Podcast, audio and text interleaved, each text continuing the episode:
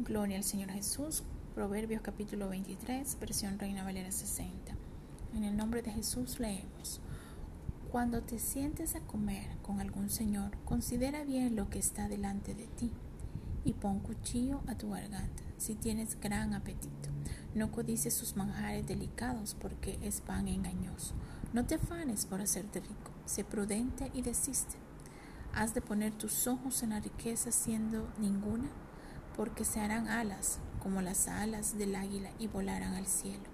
No comas pan con el avaro, ni codices sus manjares, porque cuál es su pensamiento en su corazón, tal es él. Come, bebe y te dirá, mas su corazón no está contigo.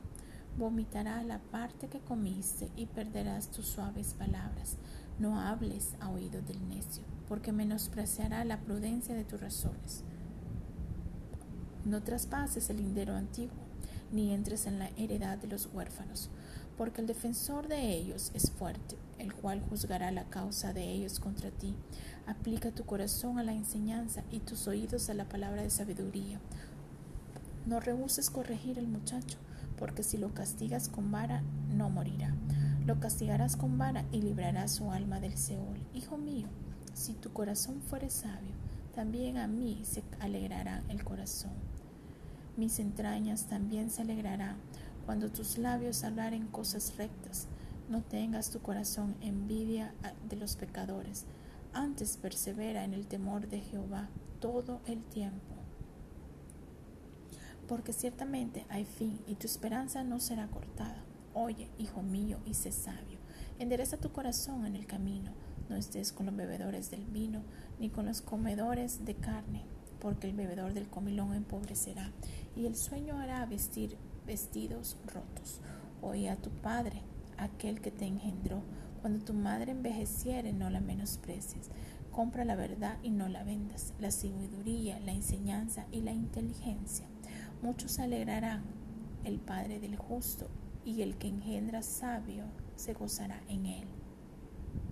Alégrese tu padre y tu madre, y gócese la que te dio a luz.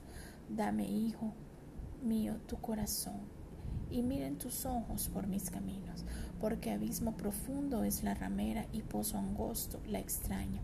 También ella, como robadora, acecha y multiplica entre los hombres las prevaricaciones. ¿Quién será el ay? ¿Para quién el dolor?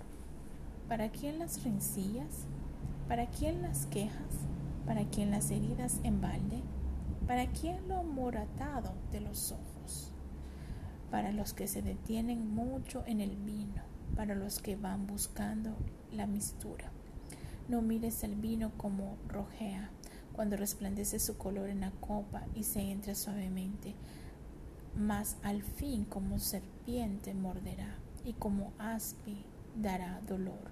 Tus ojos mirarán cosas extrañas y tu corazón hablará perversidad. Serás como el que yace en medio del mar y como el que está en la punta de un mastelero. Y dirás, me hirieron, mas no me dolió. Me azotaron, mas no lo sentí. Cuando despertare, aún lo volveré a buscar. Gloria a Dios.